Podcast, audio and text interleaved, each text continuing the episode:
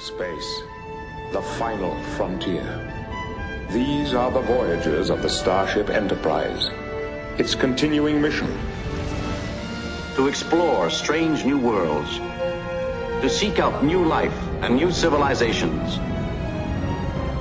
to boldly go where no man has gone before.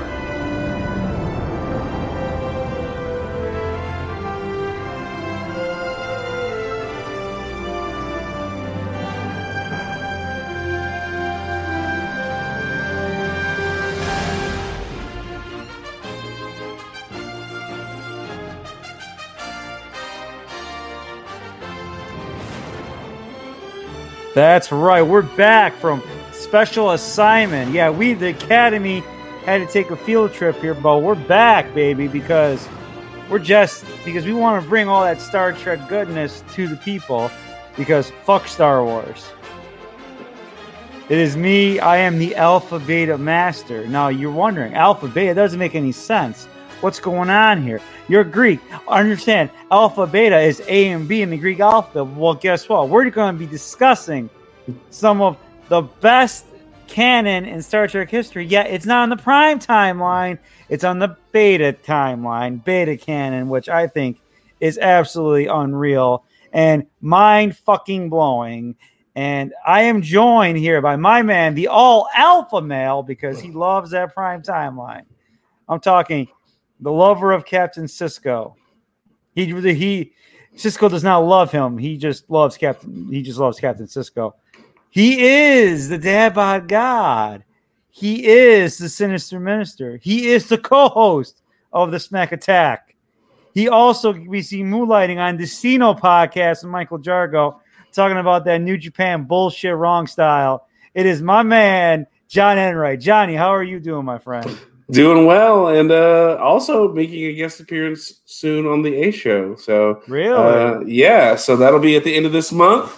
Good. Um, yeah. So uh, if you have Patreon, or if you follow along on Twitch when they do their live show, I don't know if I'll be on that part or not um, when they do the Twitch. But yes, I will be on the A Show as well. So, you know, just making the rounds, being a podcast whore, I guess, if you want to call it that. So, you know, you don't uh, discriminate. It's like, I don't discriminate. It's like, it's all good, baby. I'll go whatever podcast yeah, you want. Yeah. Hell, I mean, I go on the N F O if they, if they were like, hey, yeah, come on, you know. Whatever. Don't you dare! If you do that, you're you're you're fucking dead to me. You're I would not do me. that. I would not do that. No, no, but yeah, no, just uh, man, just man, holidays and work and everything. It's just. Whew, busy, busy. I know, not as busy as you though. Good lord, I don't, I don't want your schedule. Oh, dude. Good lord, it's been the last, the last three weeks, along with this special assignment here that we got from the Academy, have just been absolutely crazy. Uh, my days have been starting out at two a.m. every single day, and it's just been, it, it's, it's been a fucking grind. I've gained, I've weeks. I got to get on the Steve Richards. I got to get on the Steve Richards. Uh, Uh, train here. It's it's just been it's it's it's been unbelievably just just ass kicking. I've got my ass, life has kicked my ass for the last two weeks. But yeah. but what's gotten through me these last two weeks has been Star Trek. Star Trek has gotten me through it, uh, and uh, you know, and it's it's been good. I've been watching a lot. I've been rewatching the original series. Just watched Journey to Babel because. There's something in the beta canon that relates to Journey to Babel. That's the reason why I was listening to it. I was watching that, and I also watched um, shoot, what was the what was the original series? Oh, where the um, the original series episode where they get where the space entity maroons them on the planet. Oh yeah, yeah, yeah. Sigma Canaris, where Zephyrin Cochrane is there and stuff. Yeah, there is something that follows literally six months after that. There's a book mm. that follows that. So I, I rewatched that episode to try to familiarize myself with the prime, um, with the prime timeline stuff there. So it's a, it's, it's been a very, very, you know, Star Trek filled two weeks. So let's just say that I've been enjoying also too. William Shatner is a creative genius. no, he, you know, he is. It, he really is. I mean, he, it, no, he, It really, I mean, if you've read any of his books, if you, I mean, do you remember the Tech War um, T V show? Yeah, I do remember Tech Wars, yeah. I, I thought it was really good. I mm-hmm. enjoyed it. I mean, granted, you know, it was campy for the, the graphics at the time because it was in the like the early nineties, but still, yeah. I thought it, I thought the premise of the show was good. Mm-hmm. And you can't tell me he didn't have a hand in Boston Legal and creating oh, some did. of the, you know, I mean, and, and yeah, and Alan I mean, Shore, the way the way that they, they did it and everything else. Yeah, you, you know yeah. that they had they had to have they were writing their own scenes and stuff for that kind of stuff. So mm-hmm. I mean, you can't deny that the guy is creative. Yeah, you, you can't deny that at all. It's just and you, you know exactly, and you cannot go on the fact about Star Trek Five with him. Right. I no, mean, it's just. You can see the bones are there for something good, but it, I mean, you could tell that it was it was hamstringed by other things. It's just at the same time, you have to, you know, most people can't get past sixty-seven to sixty-nine. You know, they see they see him and the you know the you know command shirts and everything, and they just the overacting and and all that, and and people can't get past that and not really look at his whole body of work. And really, he's very creative. Um, mm-hmm. I mean, you know, that's probably the reason why he's as old as he is and looks amazing is because, I mean, he's, you know, keeps his mind sharp. Keeps his mind sharp and stays active. You know, I yeah. mean, well, you know, that, that and the overacting. I, I, I don't, I don't think he overacted all that much. Tell you, tell you, tell you. That, no, listen. I mean, I, I know you. I know you roll your eyes like that. Don't well, roll your eyes. Don't you roll your eyes at it. Don't roll your eyes at me like that ever again. No, but uh, he, yeah, I mean, did he? Yeah, he over. I mean, but it wasn't, it wasn't that egregious as everyone likes to make it out to be. Yeah, you know, I, you know, I thought, to me, it's part of the charm. That, that's what I said. That, that's what I love. Everyone likes to shit on it, but you know, that's part of the charm. That's part of Captain Kirk.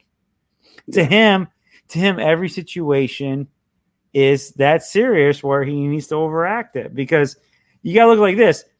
If people understand, he's in charge of how many lives uh, on board of that ship, and I talk about a, a property like the Enterprise is worth so much, like money for the Federation and technology and stuff. Yeah, I mean it's got to be, he's got to be serious, and even those small parts where people are like, well, he's overacting. It's just like, well, no, it's if you if you take in everything and you imagine how everything is. Yeah, he's got to overact and be and be as crazy as he normally is. Yeah, but I mean, I don't know, I, I love it. But yeah, so so guys, we're talking we're talking about the the William Shatner novels or mm-hmm. that were written, and he to, to me, I mean, I listened to uh he did a story arc of novels. But John, do we do we do we have any news, John, or do you just want to get into the beta canon? No, we do. We we have some news that's uh, okay. I found interesting this week. You know, so um, you know, a very it's it's very interesting this week how um, um, that we we see a lot of news coming out about a lot of the new shows coming up. Mm-hmm. Um, but the I think one of the big things is um, we're seeing a lot of moves with Paramount, um, yeah. the Paramount Plus app. You know, mm-hmm. so. Um, they have now launched a four dollars and ninety-nine cents a month plan. It's called the Essential Plan, and it provides access to all the same episodes of movies in the nine dollars and ninety-nine cents Premium Plan, as well as the N F L Live and Champions from the from uh, Champions League games and twenty-four seven news from C B S N. In addition to no ads, the Premium Plan offers live access to local affiliates as well as four K. So this is a lower tier plan. Um, it'll also include a new feature called My List, where you can you know grab your stuff and have it there for a later date. Um, but basically, the idea is this is going to be limited ads, um, kind of like your Hulu, you know, you know, and you have Hulu Hulu can, Plus, yeah, right, yeah. yeah. So they so the Essential Plan is basically going to be you get access to everything. You're just going to have ads a little bit. So.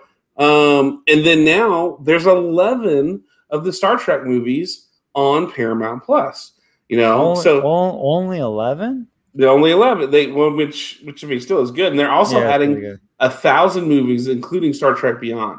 Okay. So, so, um, you know, and then also we, we, we also, I don't know if you saw this, but the first, their first streaming only movie Infinite with Mark Wahlberg has been released onto I Paramount did, Plus. I did see that. I did see that. That looks really interesting. So yeah, so it's it's four ninety-nine a month, and they're saying now you can get thirty thousand plus episodes, movies, and originals. Wow. And so, um, and they're saying Lower Deck will be a will now be released August twelfth. Oh, wow. So okay.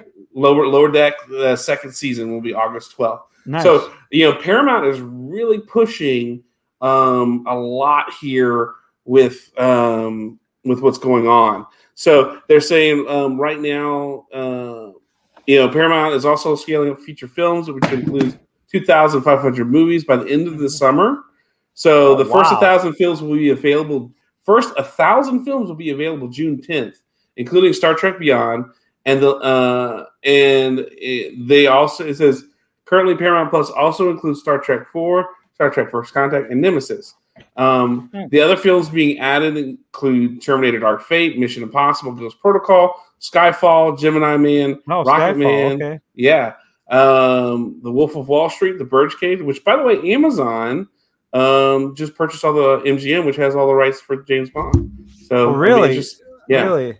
Yeah. So so so so Amazon owns all the James Bond stuff now. Yeah, yeah, they own M G M Grand. They bought M G M Grand. So um, let's see. Uh, on June, uh, well, that doesn't well that well, doesn't surprise me. Yeah, how much money that Amazon has. Yeah. So on June tenth, the Infinite you know movie came out, um, and uh, Paw Patrol the movie will debut August twentieth. I know you're excited about that. And A Quiet, A Quiet Place Part Two also arrives on Paramount Plus on August twentieth. Hmm. Which will be after its theatrical release, you know. Um, so you know, there's just a, there, Paramount is really pouring a lot, and yeah. they're using Star Trek to really boost what they're doing on their platform, which is a smart move because there's so much stuff there yeah. that Star Trek has, and then of course we know Picard is coming, mm-hmm. um, and apparently recording has already started for season three of Lower Decks. So even though season two is coming in August, season three is already in wow. production, and they're already doing that. So, um, with, because Paramount has just seen the the amount of how, how well this is done, and so they're just pouring into all this to make Paramount Plus. You know, I think one of the big, you know, it's gonna, it's gonna, you know, with everything going on and the exclusivity of some of these things, it's gonna be up there with Amazon and Netflix. You know, so Triple D. I guess the question is, how much more value is it now that you can get a four ninety-nine Paramount Plus subscription?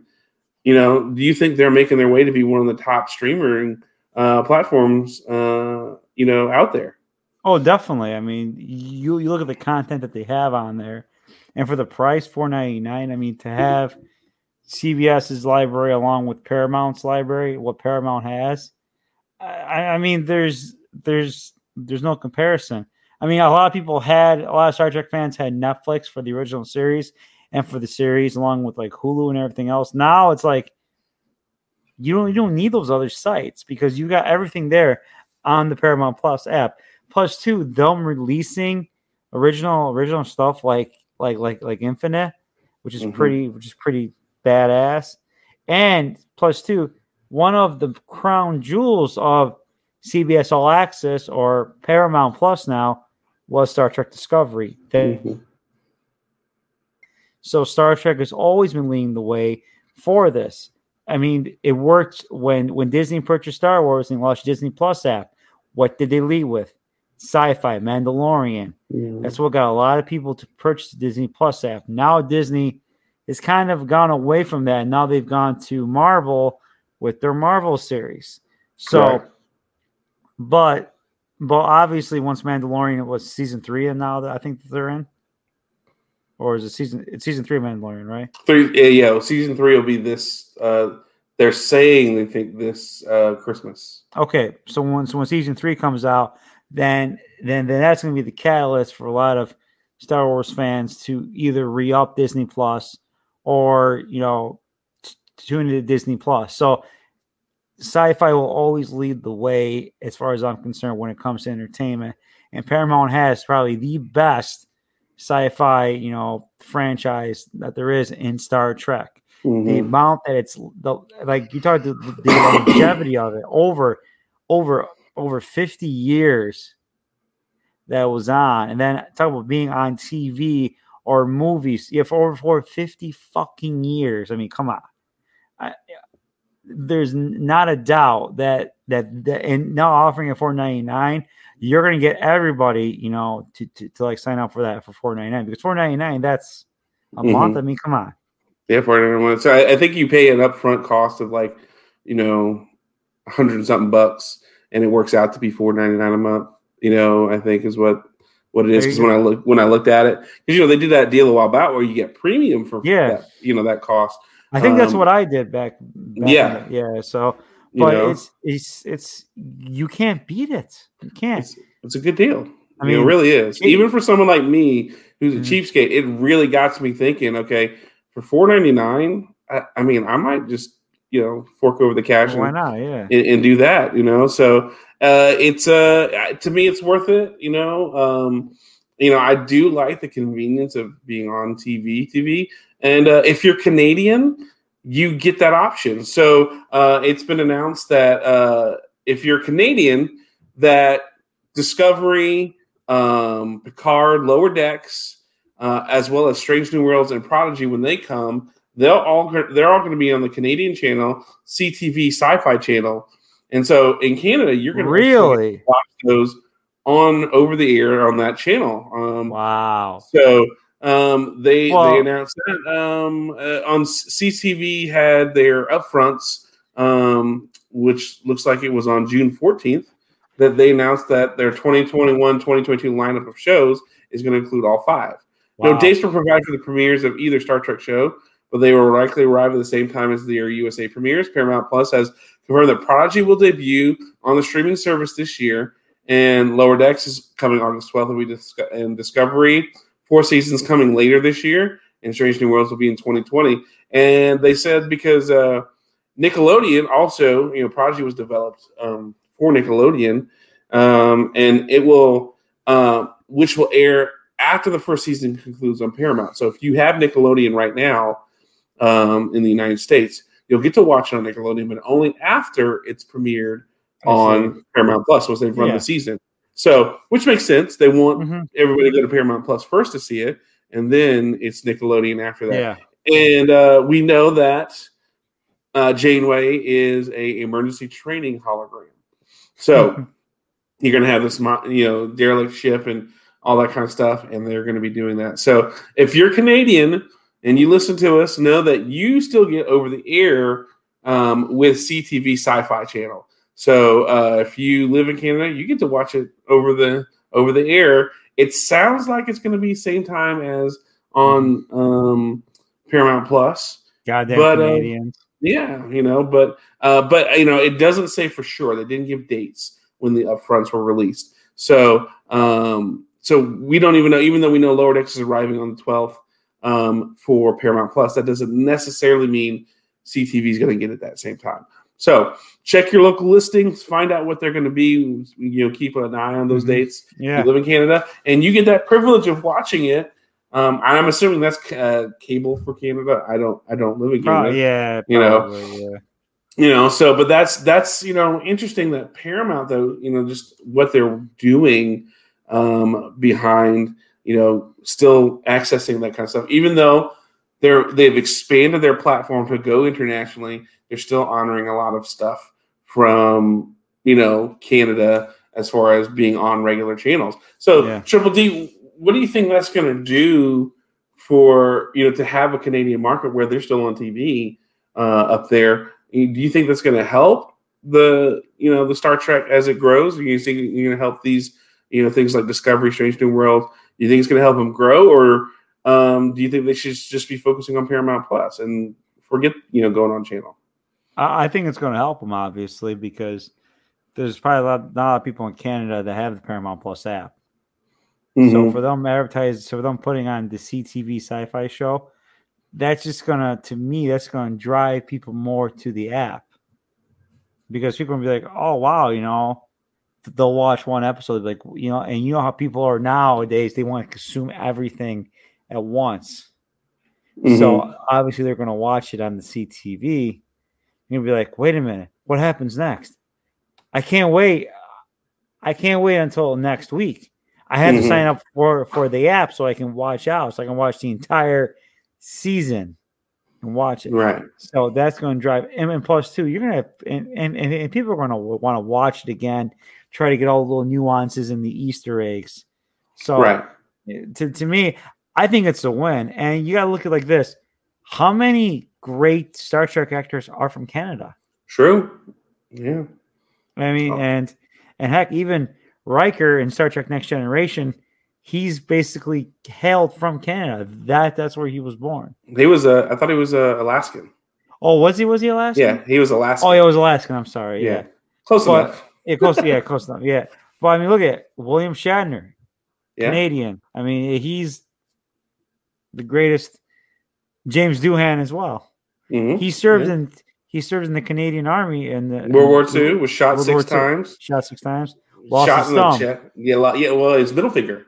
It's middle very finger. funny. Yeah, because you know they, there's a picture of him and uh, George Takei, and they're doing the "Live Long and Prosper." But uh, he's know, got a nub. Dude, he doesn't have. He doesn't know. There's no nub at all. There's no middle finger. Period. Wow. His finger got shot completely off, clean. And so it's him. They're laughing because they're doing a long process, but James Doohan, so he naturally can is able to do that, which a lot of people didn't know because he hit it for so long. Um, but he also oh, on the chest. So basically, so basically, it's like this. Yeah, yeah. So, but it's funny. He was actually shot in the chest, and the only thing that kept him from dying was his brother gave him a cigarette case, and he had it in his chest, and that's what the bullet hit. Wow. Get killed by friendly fire. By the way, it was. Uh, but that day on D-Day, he took out something like two or three snipers, as well as wow. he, was a, he was a combat engineer, so he was also taking out mines and you know blowing up paths to get there. Mm-hmm. And in that process, took out two snipers.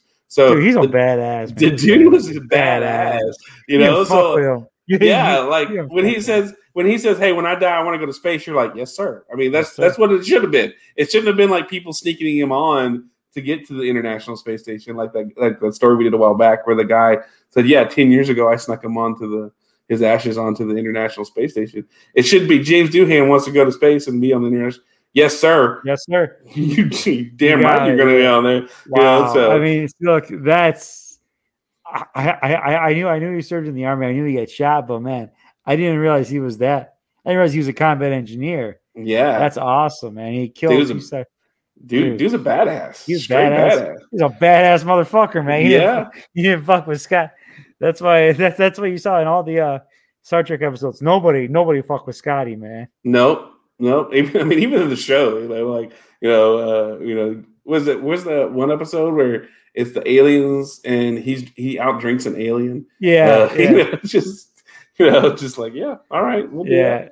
So yeah, that was a great right. episode. That was a great episode. It was a good episode. All yeah. right, so uh, I got another one. So you know, I gotta always bring some kind of gadget or something for you. I know. Um, Christmas is coming. We're halfway to Christmas. So this year, uh, don't, don't wrote, remind me we're halfway to Christmas because that means winter's coming. Yeah, well, you know, we're just getting started with summer here, which summer will last till December. So you know, that's. You know, it's a big deal. So Christmas this you. year, uh, hero collector dot com has something new for Star Trek fans this holiday, and it's cube shaped. There is a Star Trek Borg cube advent calendar. So oh, fuck the Borg. No, but listen to this. You can count down to Christmas in twenty twenty-one in, in Star Trek style with the first ever Borg cube advent calendar from Eagle Moss slash Hero Collector. Designed in the shape of an iconic Borg cube, the calendar is full of twenty-four individually all new gifts and accessories. One for each day. These um, are the yeah. So these are the items included. Uh, so these are some of the items. Is a coaster set designed on the console screens of the original series Enterprise. Uh, so like it looks like the original like thing. Uh, Enterprise D socks, an espresso cup commemorating the first warp flight um, in human history. And each day's gift comes with a festive note detailing the story and really? tribute behind it, both wrapped together in branded tissue paper. So um, basically, you're getting twenty-four unique Star Trek, you know, items and memorabilia, um, and it's priced at. You ready? I'm ready. Well, what, let, give me a guess. What do you think? What do you think? Is this something twenty-four like this? Star Trek items? Stuff like you have the, the Enterprise, these socks, the espresso yeah. cup. What coasters. else did they say? Coasters. Uh, some, some coasters. So some you coasters. know, along those lines. So what do you think? twenty-four We'll say each item probably costs anywhere from ten to fifteen dollars. Say three hundred and sixty-five, three hundred seventy dollars. Okay, it's available September twenty-first, September twenty twenty-one, at the price of one thirty-nine ninety-five at Hero. Really? Collector. Yeah, you can pre-order now at hero collector dot com at one thirty-nine ninety-five. One thirty-nine ninety-five. Yeah. So. So are you getting an advent calendar for yourself there, Triple D? I, I, I, I might have to get an advent. So so hero collector dot com, eh? Yeah, yeah. Interesting. Yeah. Interesting. Mm-hmm. So, so, so, I mean, so and it's only for one hundred thirty-nine dollars? Yeah. That's pretty good, man. Yeah, yeah, it really is. Yeah. I'm surprised. Mm-hmm. I, I thought it would have been a lot more, but um, nice. So a Borg celebrating the most wonderful time of, of, of the year. Mm-hmm. Yeah, yeah. Resistance is futile and what to assimilate your ass into Christmas, motherfucker. God damn, man. What else you got for us, John? All right. Well. No, I'm not gonna. You're, I'll break you too much on that one. That, oh, come on, go no. on, just, just, just play. Okay, it. All right. Well, there is a story here. They're talking about uh, making Grey truly seen in Star Trek Discovery in season four is hugely important, says the showrunner. Um, uh, and it says over the weekend, L B L G B T Q plus members of the cast and crew of Star Trek took part in Outfest with a pre-recorded virtual panel featuring Sh- Uh, co-showrunner Michelle Paradise and cast members Anthony Rapp, Wilson Cruz, Blue DiBarrio, Ian Alexander, and Tig Notaro. One of the issues discussed was how the trans character Grey was introduced by being killed off and then only visible for the rest of the season by his partner Adria, Del, who is DiBarrio. Alexander said he was reluctant at first until he saw where things were headed on the show. With my character, I know that I was concerned when I read the script to see Grey die minutes into being introduced, but really did like how it became sort of this bonding moment between him and Adria. And Adria's story, love for Grey, is so strong that they're able to save him. Grey's able to live on his own in a way that they both can help each other from difficult times. And so basically they're just talking about how at first they were a little upset that this, you know, this bi or non-gender whatever couple, you know, the one person gets killed right away, and then they're but it's very important to make this person seen, um, you to know. Make, to make what this person? What? To to make to make Grey seen, you know, and be able to be, you know, visible uh, okay. outside of Adria, you know. Okay. And it's like I mean, obviously, obviously, because the crew loves Adria and they know how much Adria loved Grey, so obviously they the the the crew wants to see who Grey is. I mean, there's. I mean, what's the big fucking deal? Obviously, that, that goes with anything and everything in Star Trek. Mm-hmm. That, that that happened. What the, what the fuck? Fuck, man. Okay, all right, no, no. But they're talking about how it's important because it'll be like, you know, uh, trans people being seen in the real world. So um, it's it's they more... can be seen. They can be seen in the real world because you, because you can tell when someone's, you know, you know, becoming a, becoming a male or becoming a female. Obviously. You know, I've seen it. I mean, and I'm just like, all right, this person, this person, this this person obviously is trying to trying to become a female, and but obviously he was born a male, or she was born a male, or whatever. It's like they don't need to be seen. They are fucking seen. Okay, they they get pushed enough at, as it is already. It just the reason why you want to. Grey. It's not because oh we need to make sure the trans no okay believe me okay believe me they are well represented, okay, trust me on that. What do you think, John? You know, uh, you know it, it's am I, me, here's, but here's the thing though, am I right or am I wrong? No, I I mean to me it's um you know to me it's the show has been Star Trek. I mean not just Discovery. But mm-hmm. Star Trek has been the forefront Obviously. Of, you know, reaching out to L G B T Q communities and, and all that kind of stuff.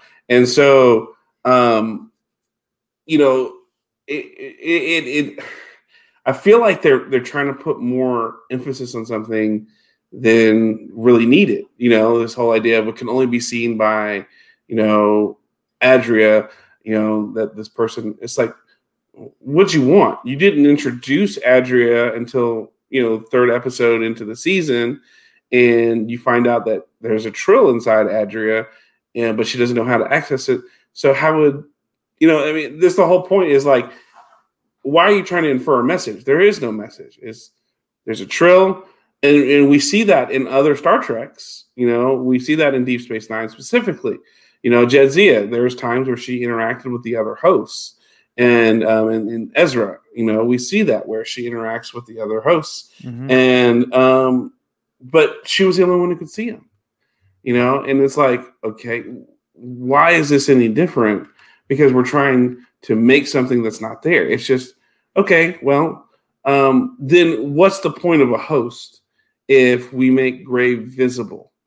Um, mm-hmm. You know, then what's the point of Trills and hosts? You know, it, I guess that's my struggle with it. It's more of the logical aspect of it. You know, um, it is then if if that's the case, if we can just project a host from a Trill, then why even have a host to begin with? Yeah, you know, it it, it, it takes away the purpose of the Trill, which is to gather knowledge and maintain, you know, this vast knowledge of things that they've learned throughout the centuries and years, and it gets passed on from person to person, and they can, they benefit from the wealth of knowledge, becoming making their society that much better. That's the purpose of the Trill symbiote, you know. Mm-hmm. And so, um, yeah, I, I just feel like it's it's you're shoehorning something to tell a message that's not really needed, you know, yeah. because you know, so they're non-gender binary couple, cool. You know, yeah. we, you know, um, it, but to me, it's like, okay, are we are we doing this because we're trying to we're trying to make a message? Or are we doing this because we really, you know, th- this is an important part of the story, and it feels like they're just trying to make a message more than yeah. anything else to me. But um, you know, because there's ways, you know, we we can see how they've done things and and, and are moving things forward. Um, And so, I don't know. I just really struggle sometimes with with that. Um, you know, of like, how do you? I, I get what you wanted to do, but it's not necessarily the yeah. thing you need to do. So, anyway, so all right. So, do you want another eleven movies? Gotcha, gotcha. gotcha. You want another eleven movies that are actually on Paramount Plus right now? Yeah. Go ahead. All right. So right now, starting from the beginning, you find them under the Action tab, and they're listed alphabetically in order.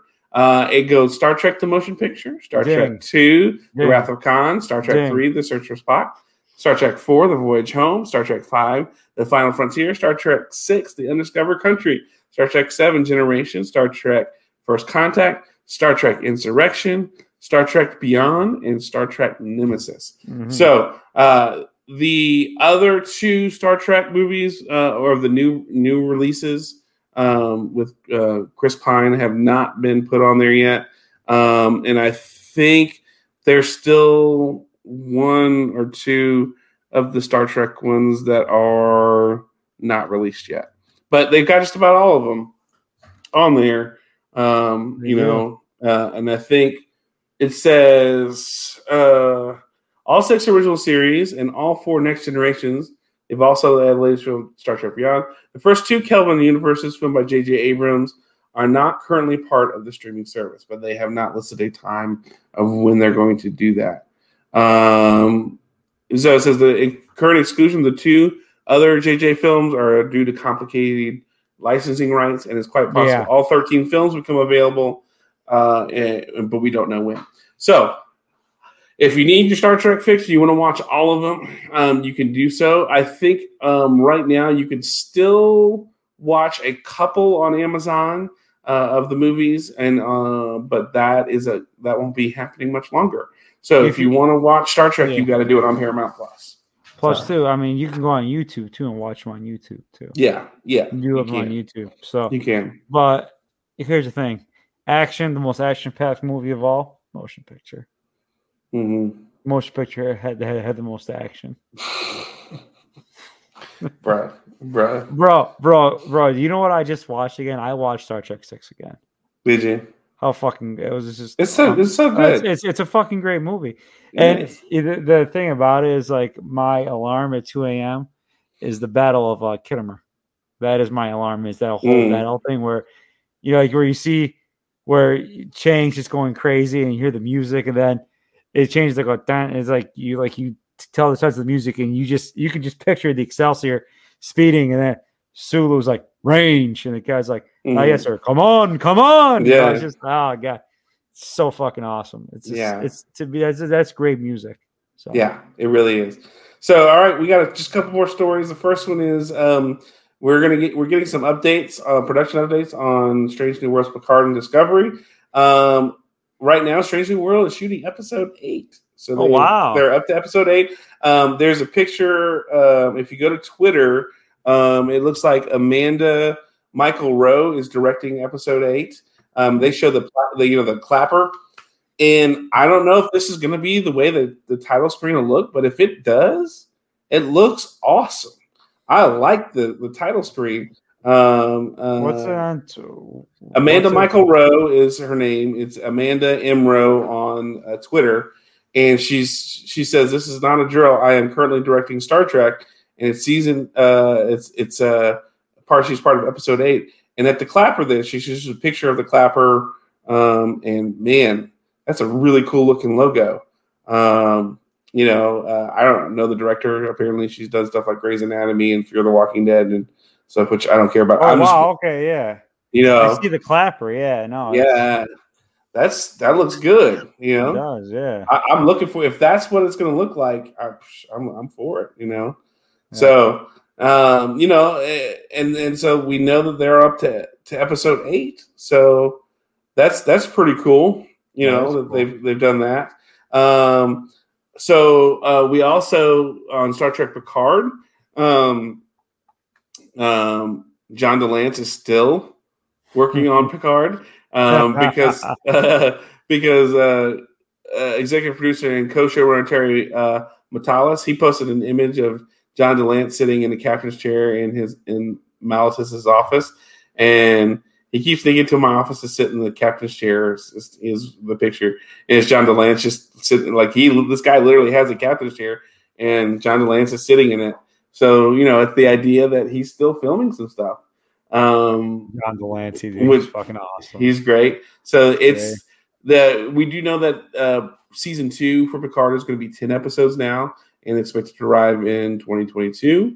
Um, uh, so Discovery has locked some four episodes as production continues. Locked meaning they are not changing; they are set. So, um, so that is pretty, uh, pretty. So they've got four cut ready in the bank, ready to go. Wow! Um, for season four, uh, four episodes in. So, um, you know, it's very interesting. We're seeing a lot moving on here. Um, so. Uh, That's kind of uh, interesting that, you know, we know that, that Discovery is supposed to be released later this year, probably they're saying November or maybe December, um, but they've already got four locked episodes wow. in. So, you know, uh, production for all these shows, man, which is amazing. Like we talked about earlier, there's five shows in production right now, and um, three of them are live action. You know, they're clipping along really well. It's pretty impressive. Yeah, no, it's it's it's it's like warp speed. It really is. There, it's uh, you know, it's it's pretty great. So, um, so oh, did you actually get that new Mirror Universe uh, Picard series, Next Generation book that came out just recently?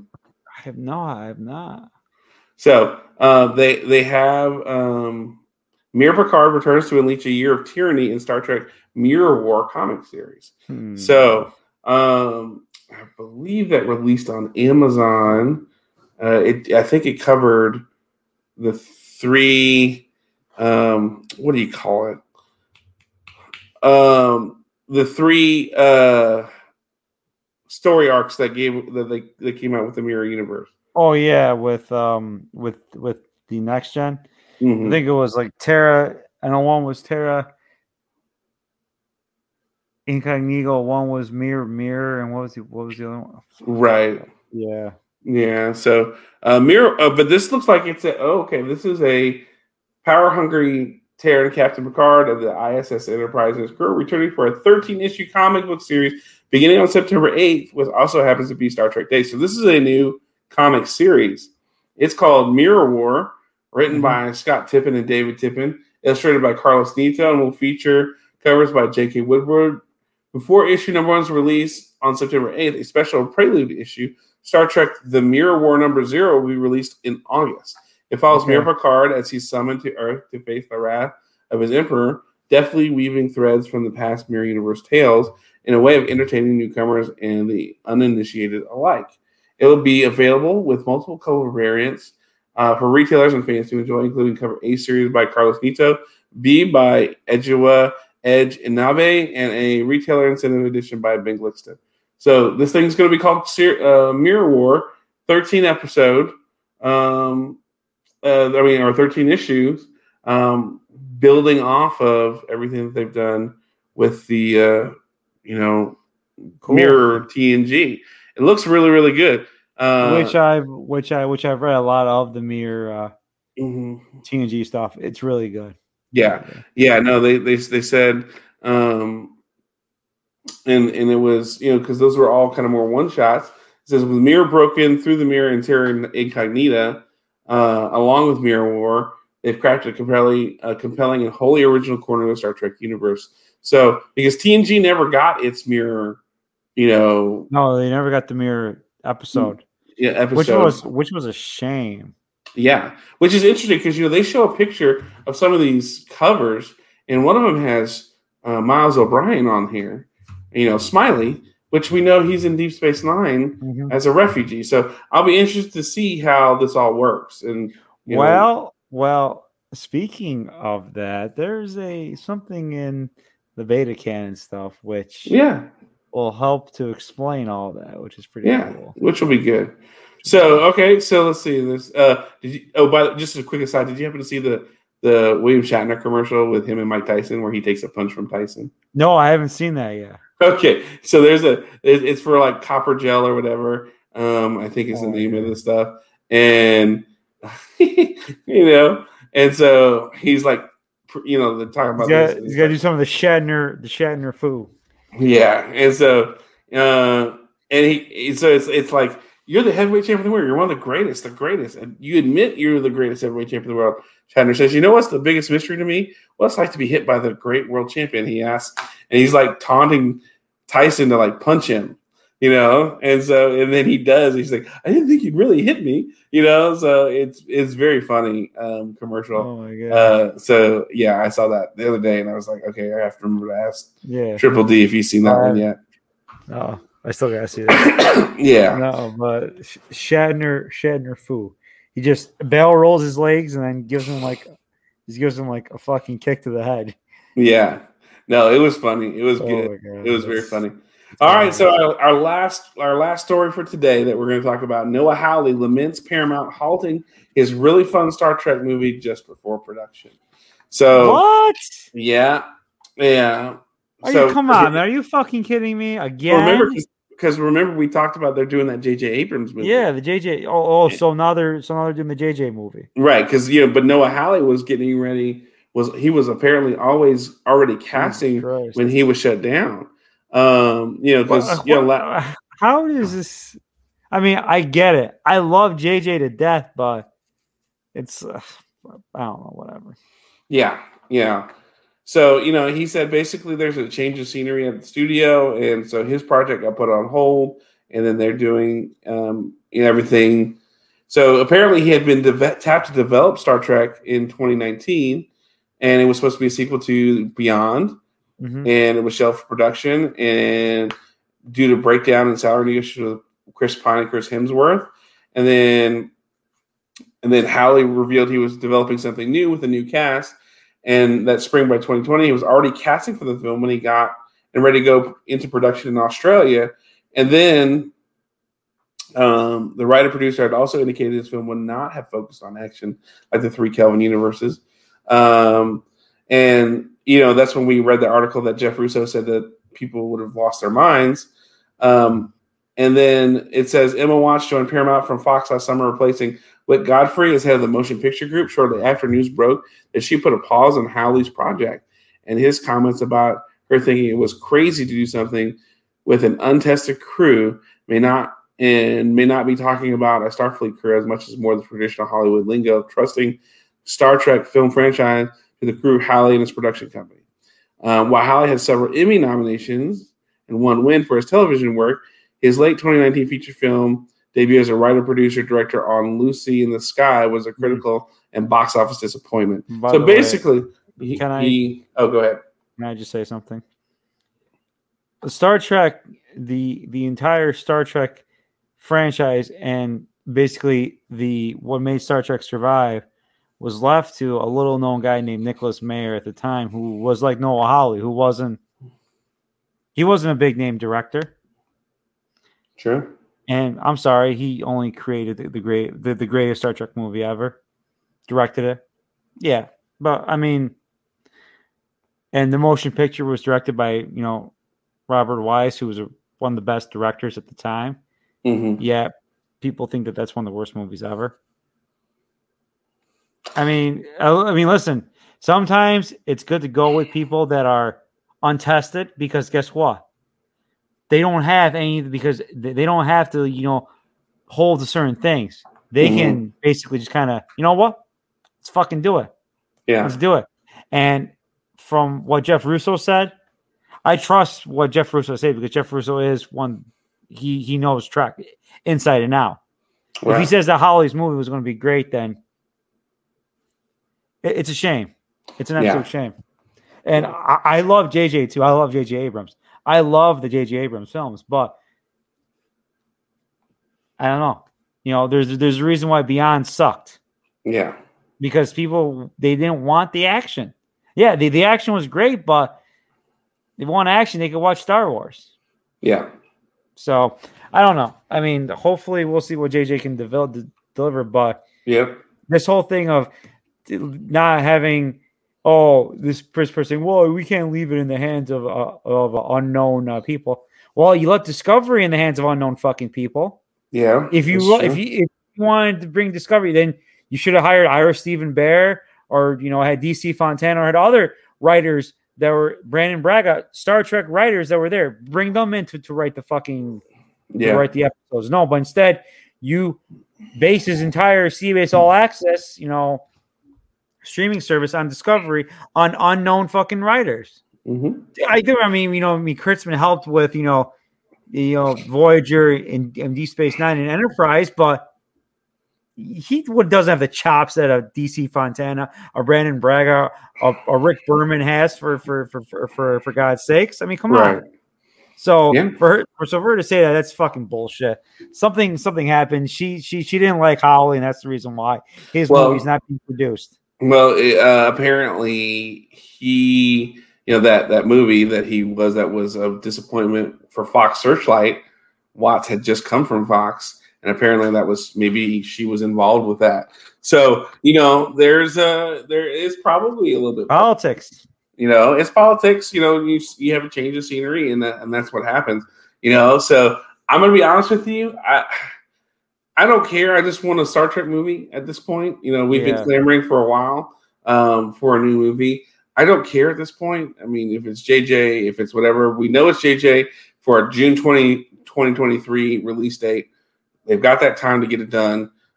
If it was going to be Howley, if it was going to be, you know, J J Nicholas Meyer, Nicholas Meyer, yeah, I don't care at this point. I just want to see another one. Let's let's figure this out. Quentin Tarantino, whatever. Who cares? Exactly. Let's you know, let's let's try this. Let's get let's get off our butts and let's get some movies going. You know, um, we're building off of this, you know, momentum that we've got with with all these shows that you've got on. You know, Paramount Plus, you basically are releasing your own, you just released your own movie through the streaming service. Yeah. So you have a movie department on that streaming service. Exactly. So let's just, let's just make a Star Trek movie. Yeah. Get it over and done. Let's stop with this, all, all this kind of garbage. So that's, that's the last story of the day, because, you know, who doesn't like a good fight at studios about why, why people and things don't get made. But anyway, at the end of the day, it's like, It's a movie. At the end of the day, just make a movie. I just don't make care. The fucking movie. I don't care fuck who it fuck. is, what it is. Let's just make the movie. Exactly. Let's you know, make the fucking movie, guys. You know, I mean, Howling. Okay, so you're complaining about it. So what? Your movie didn't get made. Okay. I don't uh, just make. Somebody's gonna make a movie. Let's just make it happen. I, I think his movie will. I think his movie will will get made. You think? Probably. Mm. We'll see. Something will happen. I mean, something will happen. Something will happen there. Something. So, so.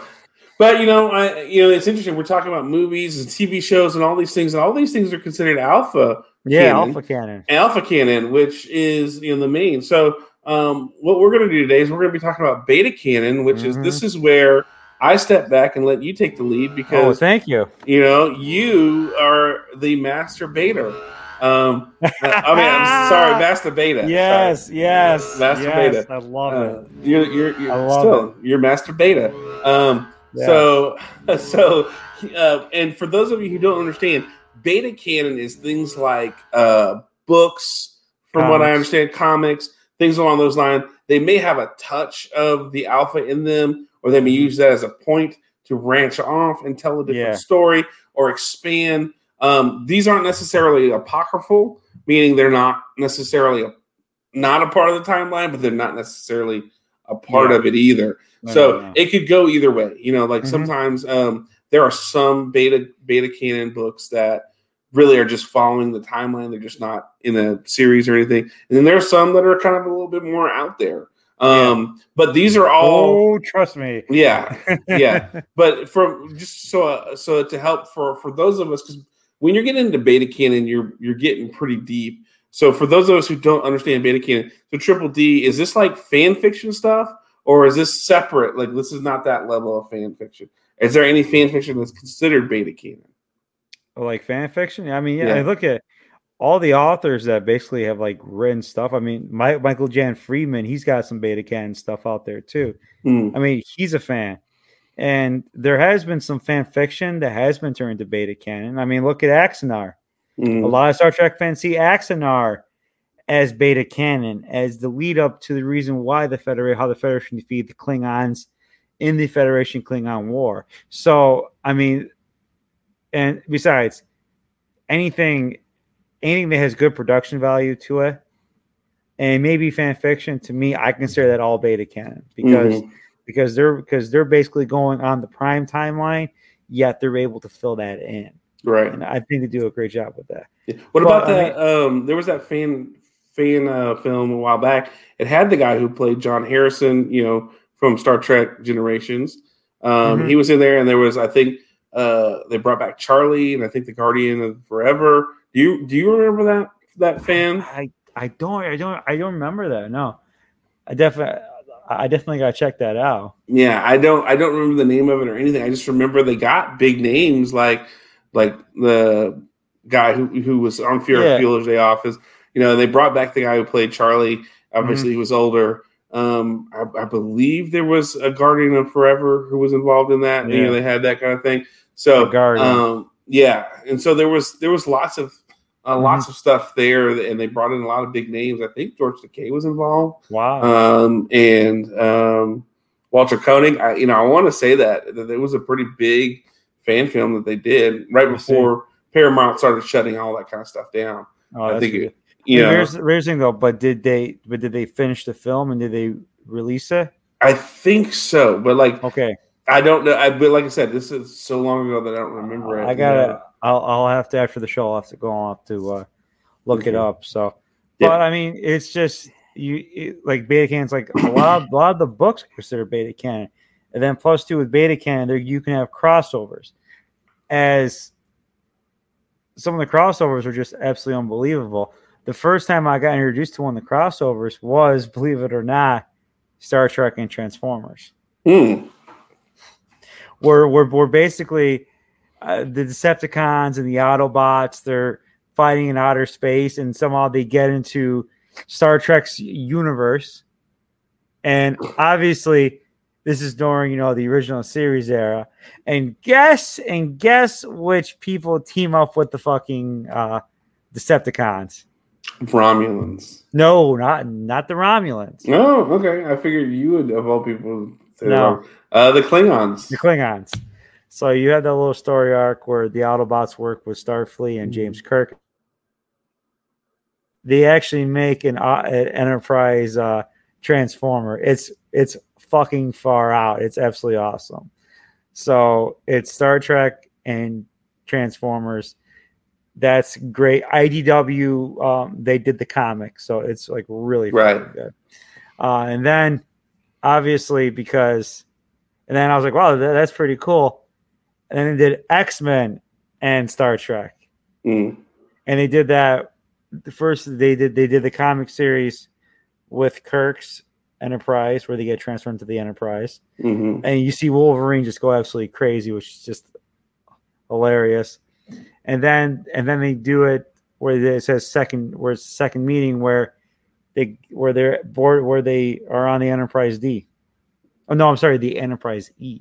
I apologize. E, e that's right. It's it's right after Nemesis. So, and they had that story arc, and then so it was so it was like a fifty-four page comic book, but they wanted to continue writing it. They wanted to continue the story, so they continued the story in a novel by Michael Jan Freeman. And he did an unbelievable job with that, where the whole story of it is there's another alien race. They want to create superhumans. So they mm. go to this one planet where they basically lure kids and they have them, have them like create like mutant powers. Mm. And the X-Men are somehow or another, they're able to, you know, they're able to get back to this, get back to the uh, Star Trek universe. And uh, they're able, and they help out, uh, Captain Picard to basically help, you know, get get all the kids, and Crusher finds a vaccine to basically reverse all the to reverse all the the the, the mutant stuff back to being normal human beings, and she even offered it to to the X-Men, and they all refused, obviously. So, mm. so I mean that, and but that was a really good to me. That was really awesome because you had a chance because you saw you saw like Arc. Arch Archangel, like, you know, basically, you know, help, you know, save Picard, and Wolverine just kicking ass with Worf. How they do like a, uh, or then the holodeck, and they do like this, this mm-hmm. holodeck program. Right. It's it's it's like really really cool. So, uh, so there's and plus two Storm and Picard. Picard had Picard really liked Storm. He kind of wanted, you know, to ignore her a, a little bit better. Mm. So there you go. Mm. So yeah, yeah. So that yeah, so, yeah. Okay. But wasn't there also a Green Lantern one? I remember. Yes, yes, I, yes. There was Green Lantern. I mean, I, Green Lanterns. I don't know if, if you haven't seen my office. I have a whole wall right here of just Green Lantern figures and uh, really? a Green Lantern Hot Wheel. Yeah. So uh, you know, favorite, so, yeah. favorite Green Lantern. Oh, it's uh, Kyle Rayner. I mean, okay. he was my he was my introduction to it. Um, when I started reading comics, so I didn't start reading comics actually until I moved to Fort Worth and go to seminary. Okay. And there was a comic shop not far from the seminary, and I was just tired of reading seminary stuff. So mm-hmm. uh, I went to a bookstore, and I was like just looking at like graphic novels. Okay, I read Justice League, and I was like, okay, Justice League's pretty cool. I like team stuff. And then, but the Green Lantern character was different, and so I was like, I wanted to find out about this Green Lantern character. His name was Kyle Rayner. He's an artist, so his You know, he had more complex constructs than we've seen before than a glove or a bat or whatever. And so I just got to read, and I saw basically I have every issue of Kyle Rayner's run from when Hal Jordan was in Parallax. And, when, and actually, Kyle Rayner makes an appearance in issue one forty-eight in the third series of one forty-eight because okay. uh, Hal Jordan showed him flying, flying off, and Kyle Rayner's on the beach and with his girlfriend, and you see that. And then he then he makes his appearance in one fifty. Uh, and then they reset, and then I have his entire run from there to like one seventy-nine uh, when he resets. Wow. So uh, I I tracked down. Again, of course, it helped for a while. I was working for a comic book shop, so I would track down all the issues that I didn't have, and awesome. yeah, you know, I paid a little bit more for it. But yeah, um, I mean, if I'm if I'm ranking them, it, for me it goes uh, Kyle Rayner's one. If we're just talking Earth Green Lanterns, the mm-hmm. you know, yeah. um, we're going Kyle Rayner's one. Uh, Guy Gardner's to John really Stewart. Guy Gardner, okay, yeah, Guy is just a fun character, you know. I think he's yeah, a lot he is, of fun. Yeah. Um, and then John Stewart's three, Hal's four. Um, yeah, I mean, for me, Hal was just, you know, I don't know. He, he, he, he, there wasn't a depth of character to him I that see. I relate. Even though he's a test pilot, and my grandfather was a pilot, you know, um, it, he just was just this guy, you know, to me, and, and it came across. Um, John Stewart, same thing. He was a little, you know, there was there's a little bit. They developed a lot more character with him after when in, the, in Kyle's run because he had been a Dark Star, and of course he he's teaching Kyle about the ring because. Um, if if you didn't know, uh, Hal was infested with Parallax, destroyed yeah. the Green Lanterns, and Ganthet had one ring left and saved it and and gave it to Kyle. And Kyle's the what they call the torchbearer. He was the only one to, he was the only Green Lantern for a while until they were able to reignite the, the lantern and everything like that. Mm. So um, so for so John Stewart had no powers, but John uh, Kyle was learning from John how to be a Green Lantern.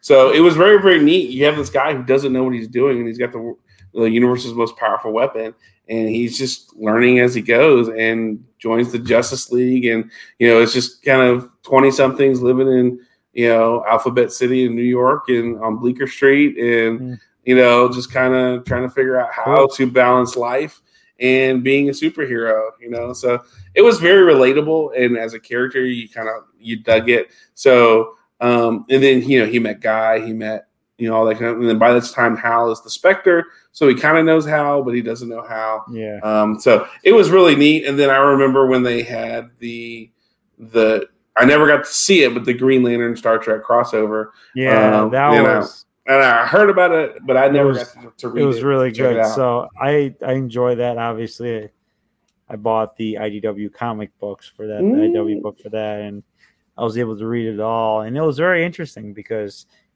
Kirk all of a sudden gained the power of the ring, and he had to fight Sinestro and everything. So, I mean, that was really good. And, you know, I, I don't remember a lot of it, but I do remember him projecting like a second uh, Enterprise, and I think Sinestro did work with the Klingons. I think he did. Work mm, probably. So, yeah, probably at the time. So, I mean, that, I mean, those are just... And then also, too, they worked with the, uh, I think it was the League of Heroes, I think. Yeah, they did. No, yeah, they did. Yeah. yeah, that was with Kirk. thirty-first century, yeah. thirty-first century. And they were trying to save, they're trying to, you know, trying to save this, trying to save this, this one, like, entity. And who was the entity? It was Q that they were trying to mm. save. So come to find out it was Q. So, so Kirk and Spock actually encountered Q. That's right. The Legion of Superheroes. Legion of Superheroes. That was that, that was really interesting. Yeah. That was a good one. I, I, I enjoyed reading that one. So so then from the comics, we go to the books. Now, I've read a lot of Star Trek books. Well, actually, I've listened to a lot of Star Trek books too. But how many how many would you say you've listened to? I probably listened to probably twelve or thirteen of them. Wow. Yeah. Oh, see, look, some of them, some of them they're like abridged. So like okay. three hours long. So I mean, okay. it's it's digestible, you know, right? For for me. So, uh, but one of the first actual like Star Trek books I actually read, it was um, the Captain's Oath, where it showed Kirk pre-Enterprise. Hmm. So it showed him as the captain of the U S S Farragut and how he had, you know, you know how he had his crew there and stuff, and how he. You know, was how he became the captain of the Enterprise. How he was able to do that, and it was just really, really interesting too. How he met McCoy, and they had a nickname like Bones because it was like back in the day, like surgery used to be called Sawbones because they would right. just have saws on them. So he goes, he goes to Bones. You're not, you're not like one of those old doctors with sawbones, and it just kind of stuck their bones. So right, you know, so that was really good. Actually, I think I left that book in Greece because I because I read it in Greece. So there was that, but then, but then with the Audible books, you know, like I've listened to, they had a, it was an Audible book, but it kind of was an Audible book where mm. they had Q versus Spock. So they mm. had Leonard Nimoy and John de Lancie. This was actually, I think, at a convention that they actually read it. Mm. God, it was incredible because you chance you you hear Q just being all his trickster stuff where he's like. Oh, there's a comet coming towards Earth, and it's Spock's like, well, Q, it's it's it's logical if you would help them to take the comet away. No, I don't want to get involved. I don't want to do this. So So you see, like, basically Spock trick Q into, like, thrusting the comet away, and right, and he kind of, like, interact with the audience. It was really good. And then he did another one where the roles are reversed, where Q becomes Spock and Spock becomes Q, and you hear Leonard Nimoy, like, just go crazy, where he gets he gets a call from the Continuum, and he's like, "Hey, baby, how are you? Yeah, okay, yeah, you want to go on a date?" And you hear and yeah, yeah, let's have some fun. Let's have some, let's party. It's like it's like holy shit. It's like you never you like because you you because you know how Nimoy is, how right how, yeah how, how reserved he is. Even even with the roles that he even plays in other movies, he's not really demonstrative. And you hear him be demonstrative and just be funny. It's just absolutely. It's just that was that was great. So and that was for through, through Audible. Obviously, Audible isn't a paid sponsor of ours. But the Audible app, I mean, they have a lot of Star Trek stuff on there. And then, yeah, and then I decided to listen to the Shatner books. And the first Shatner book I listened to was called The Return. Did you get the link? I did not get the link. It was just a picture. Oh, really? Okay. Yeah. So uh, I, I, I didn't get to check. I, I okay. forgot to check it until okay. like the other day, and it was All just right. a picture. So basically, The Return is it takes right after uh, Star Trek Generations. Okay. And basically a enemy of the Federation or somebody of the enemy of whatever Federation, whatever, they mm-hmm. kidnap the the, the the body of James D. Kirk. Hmm. So everyone's trying to wonder out, and Spock's there, and Spock's like, you know, what's what's going on? And come to find out, it is the Romulans, because the Romulans are dishonorable people and they're scumbags, right, working with the Borg. Yes. Which we see in Picard in a way a little bit. Yes, yes, we do. The artifact.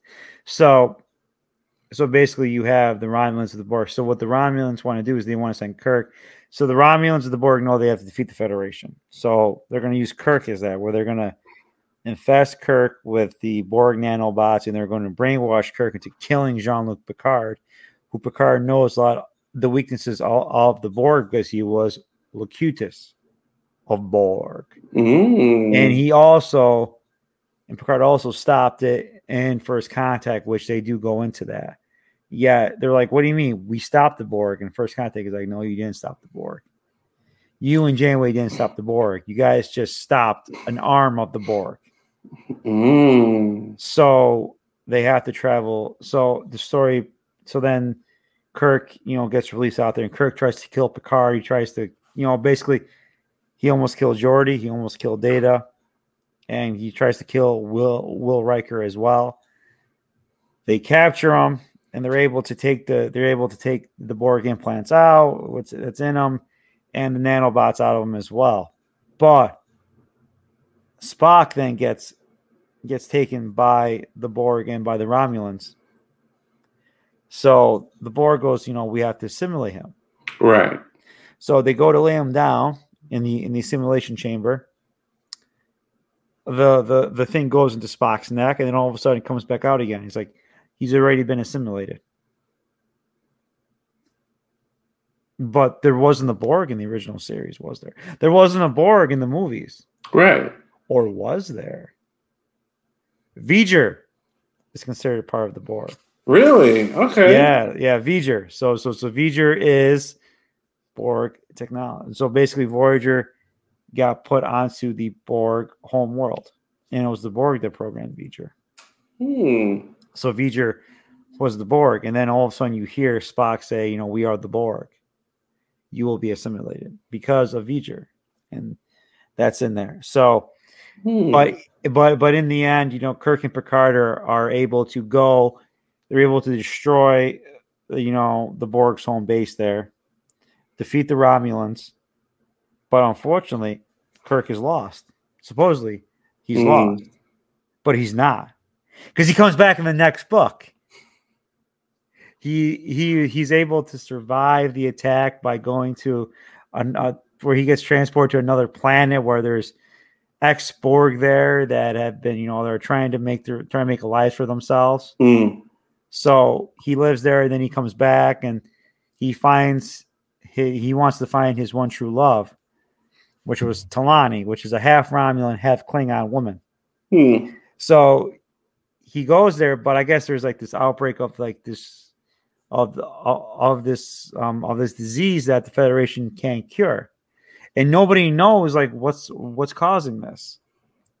So obviously, you know, Kirk, you know, has these has these flowers and these herbs from from the from the planet where the ex-Borg are, and he's able to cure Talani of it, you know, hmm. of the fever. Come to find out, what it is, it's a is a Symmetrist, which is a Vulcan. They release the, the fever on the Federation to cripple the Federation, to destroy the Federation, because mm. in their minds, they believe the Vulcans should have never joined the Federation.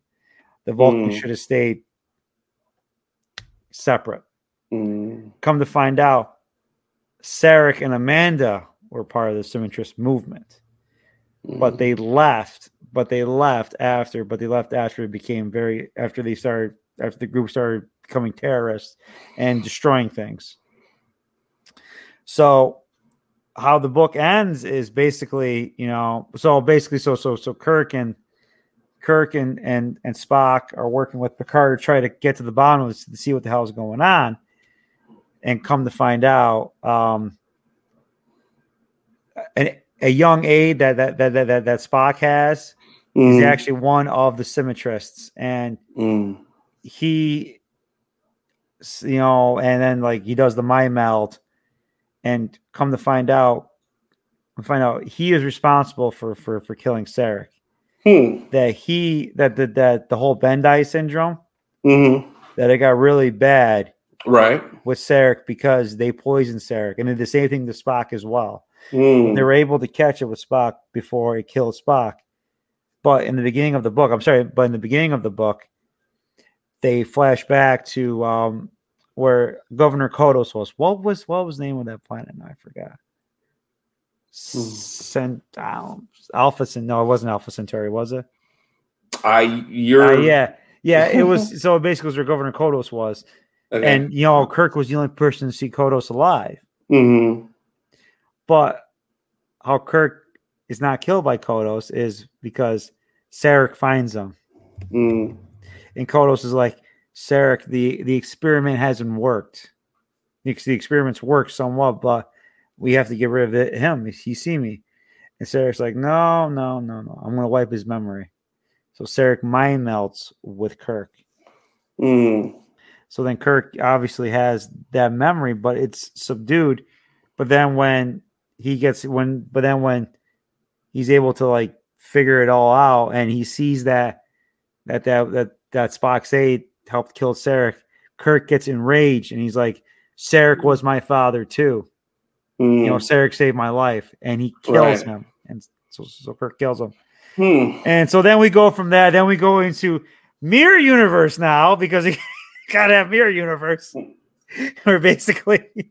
Where we basically we have the Mirror Voyager, and comes where Voyager all of a sudden comes into space where where Captain Picard and the Enterprise here like, oh my god, the Voyager's back! Look at that! I can't believe it.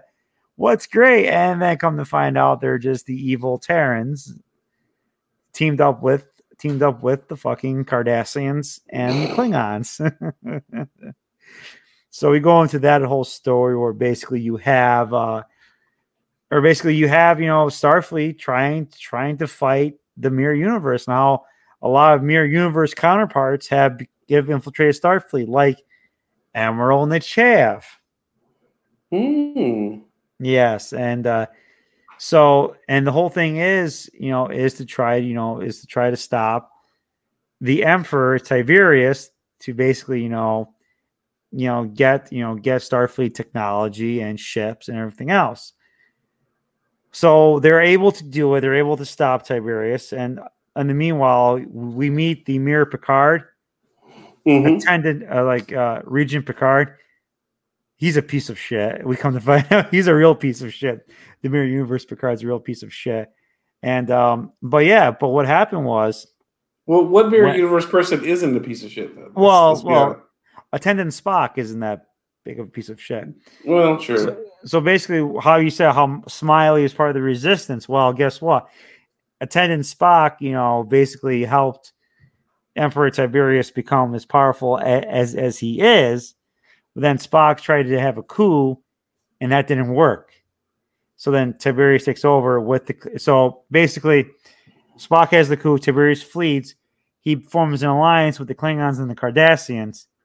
Mm-hmm. And their wolf... And, and their battle of Wolf three five nine is not with the Borg, but it's Emperor Tiberius absolutely destroying the Terran fleet and taking over the Terran Empire and basically enslaving mm. the humans and enslaving the uh, the uh, the Vulcans as well.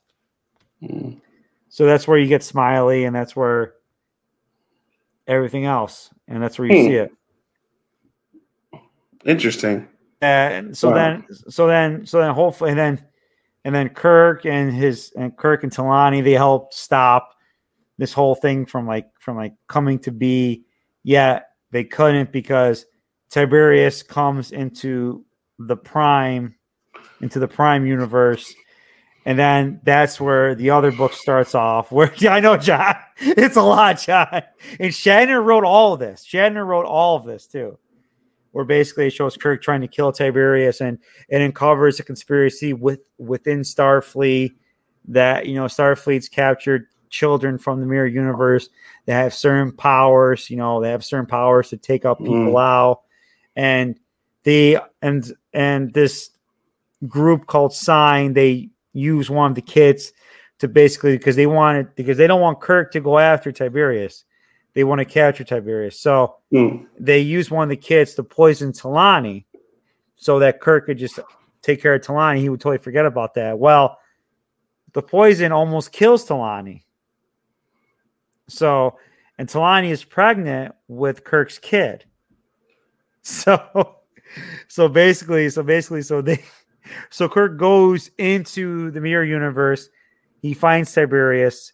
And one of the things that really just makes you that this really is the mirror universe. Mm-hmm. Kirk's walking Tiberius, walking along Tiberius's uh, hideout, and there's pictures of hangings in front of Starfleet, and the people being hung: Chekhov, Uhura, mm. McCoy, um, you know, Sulu, all being hung. So, mm. so you have all that, and so then it ends with basically, you know. Tiberius saying, yes, I can help cure Talani, but yeah, you have to give me something. And mm. they go up to the trophy case. And who's in the trophy case? Balok. Mm. Mm. And Tiberius goes, well, I want to get Viserys technology, yet Balok wouldn't give it to me. So he makes he makes a nice trophy in my case. So he goes to Kirk, he goes, you wouldn't have to know where the first Federation base is with, with Viserys ships, would you?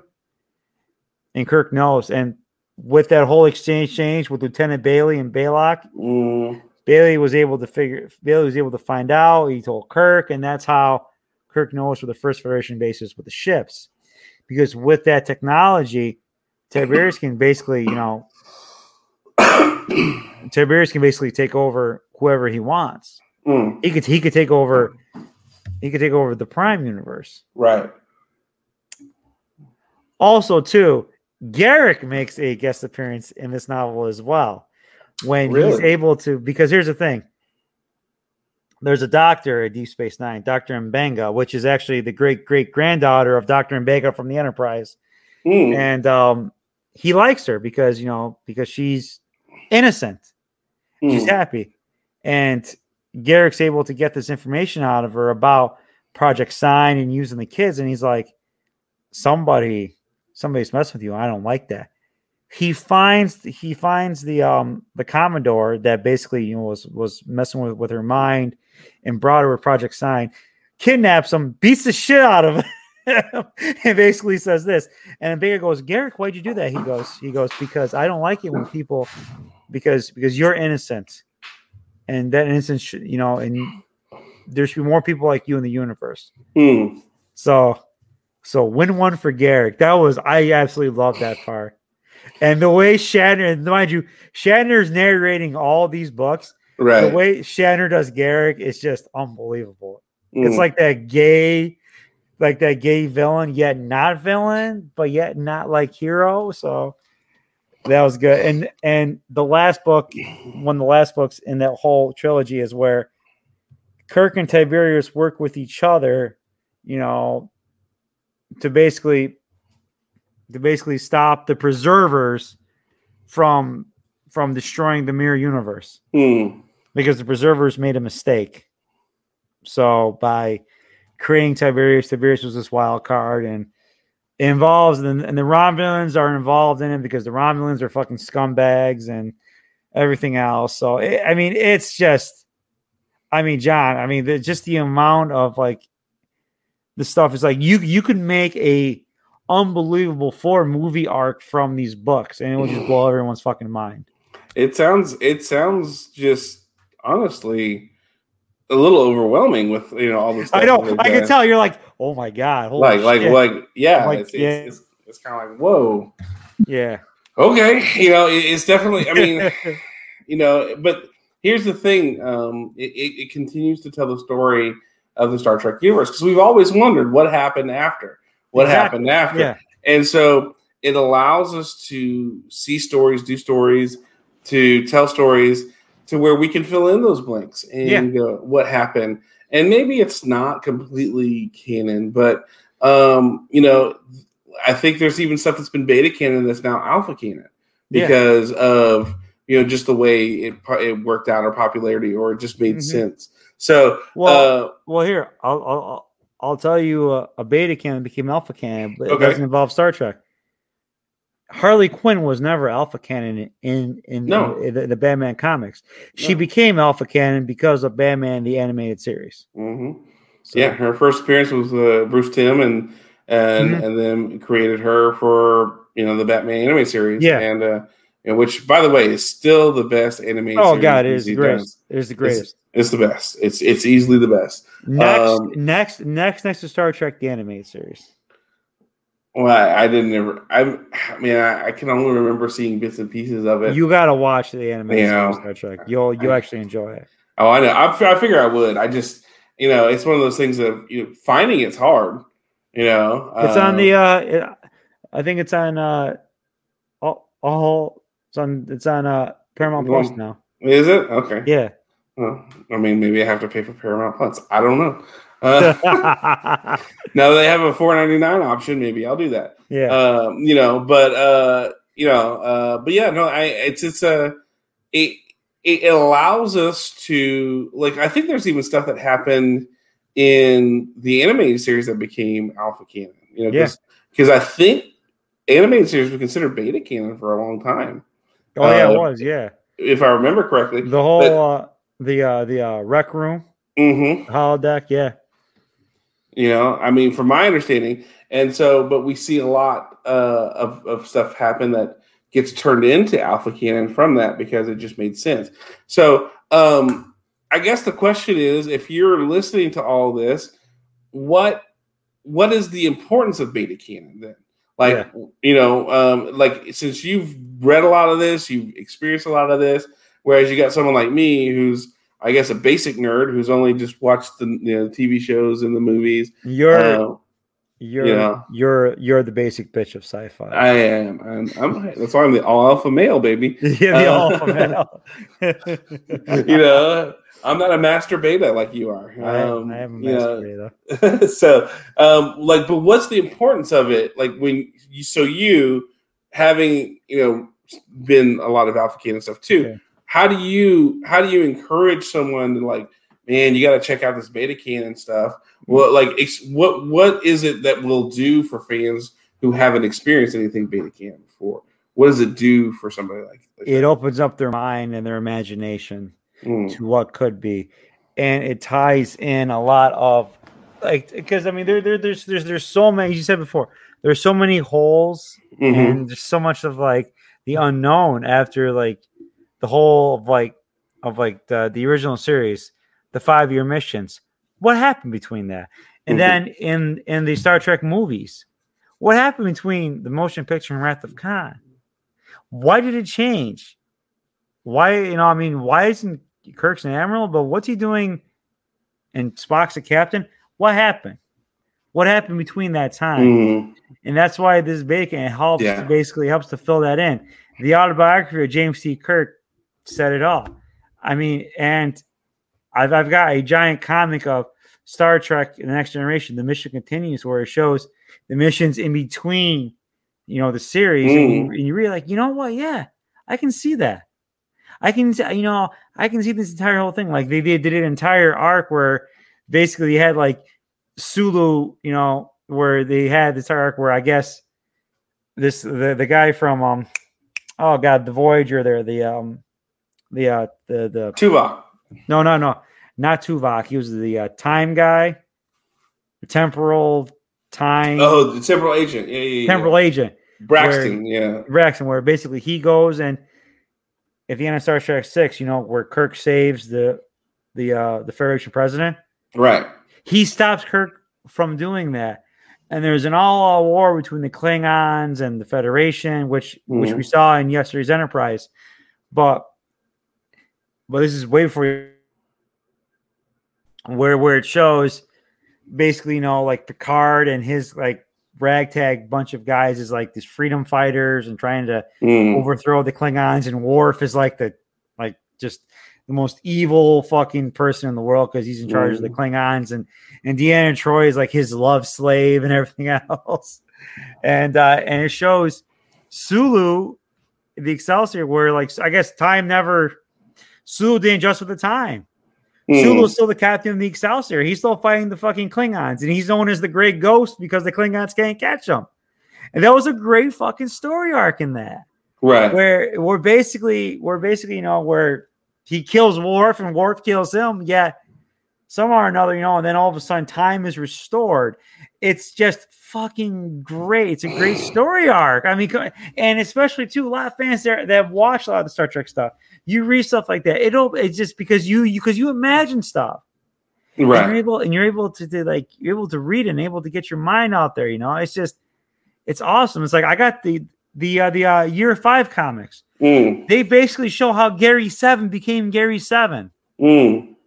And so it, and then it shows like, you know, Kirk befriending a Tholian, and I'm able to, you know, understand the Tholian language. Hmm. And this Tholian is a part of his crew now. I saw it, it's just it's absolutely just just just crazy to see. And hmm. and plus two, the the uncover an entire conspiracy as well, leading up to the motion picture.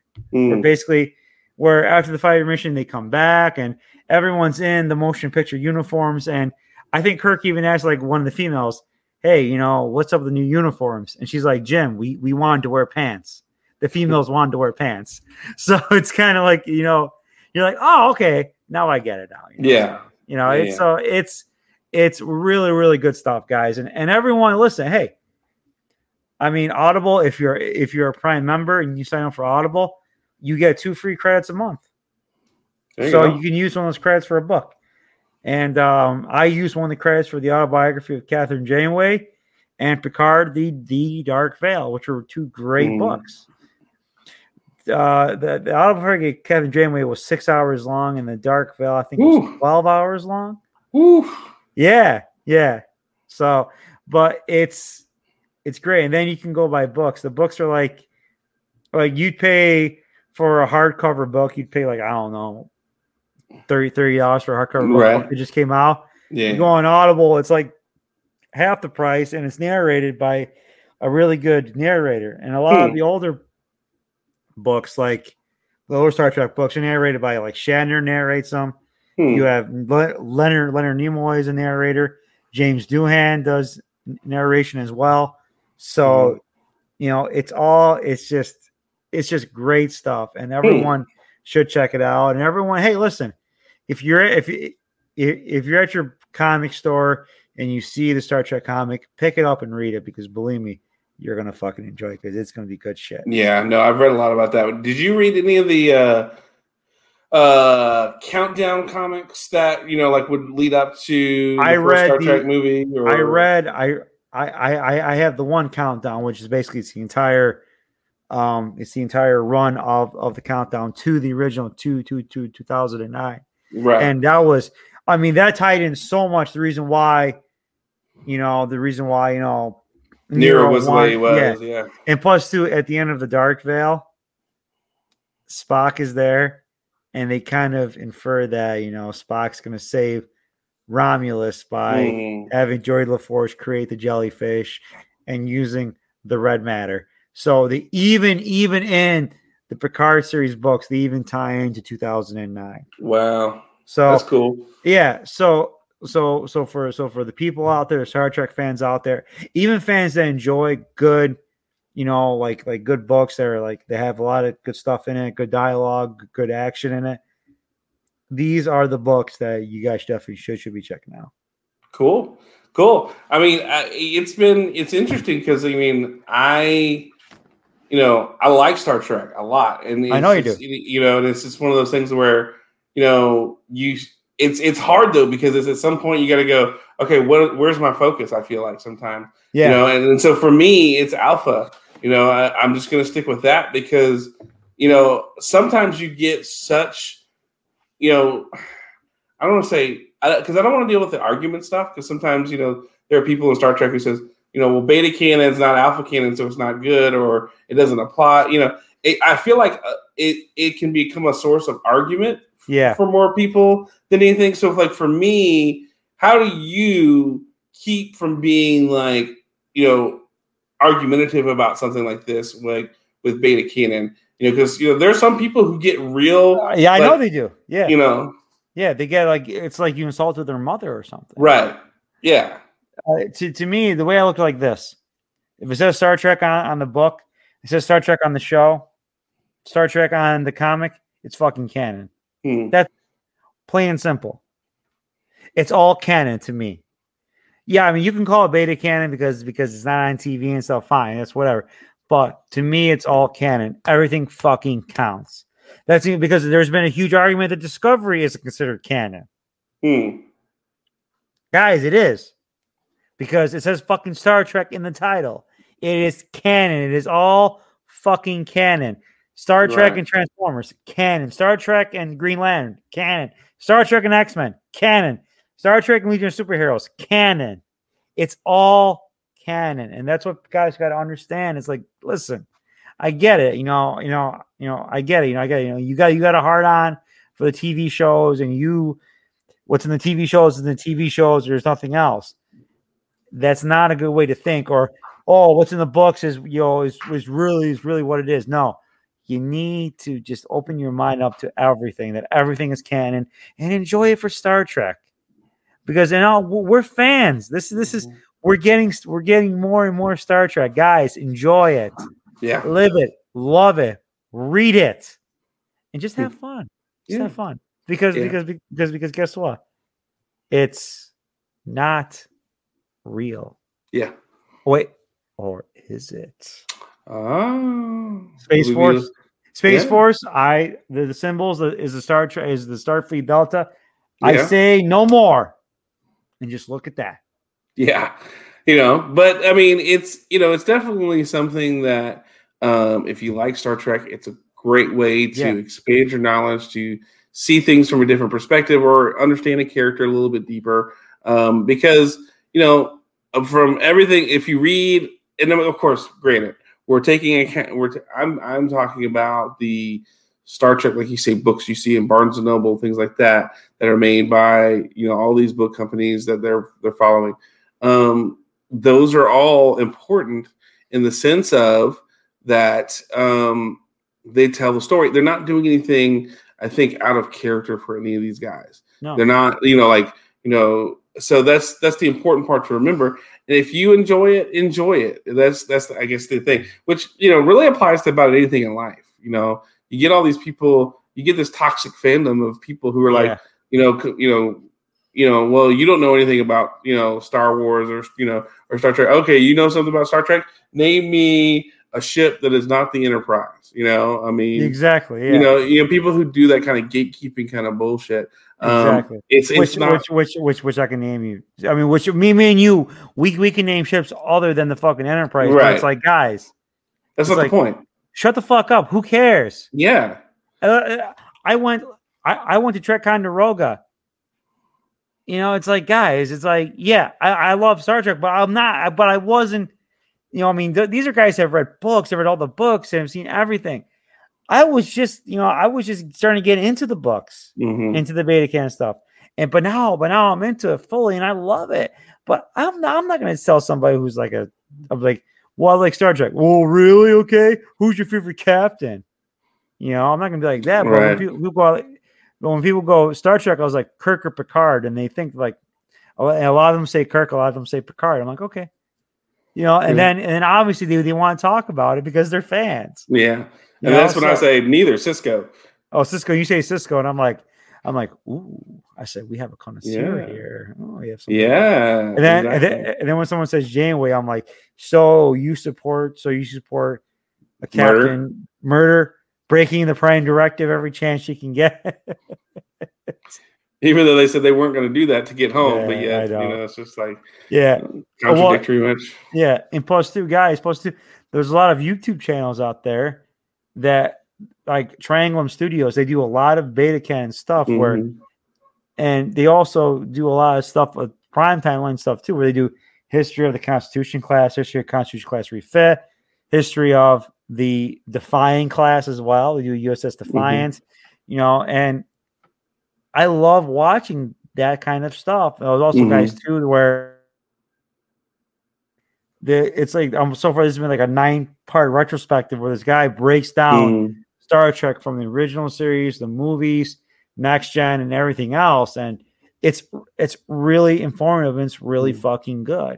Mm-hmm. So so so so before these these these fans that are snobby and don't want to say, guys, listen, check it out, check out everything, yeah, because it's all good and it's done extremely well, especially especially especially the fan made stuff too. The fan made mm-hmm. stuff.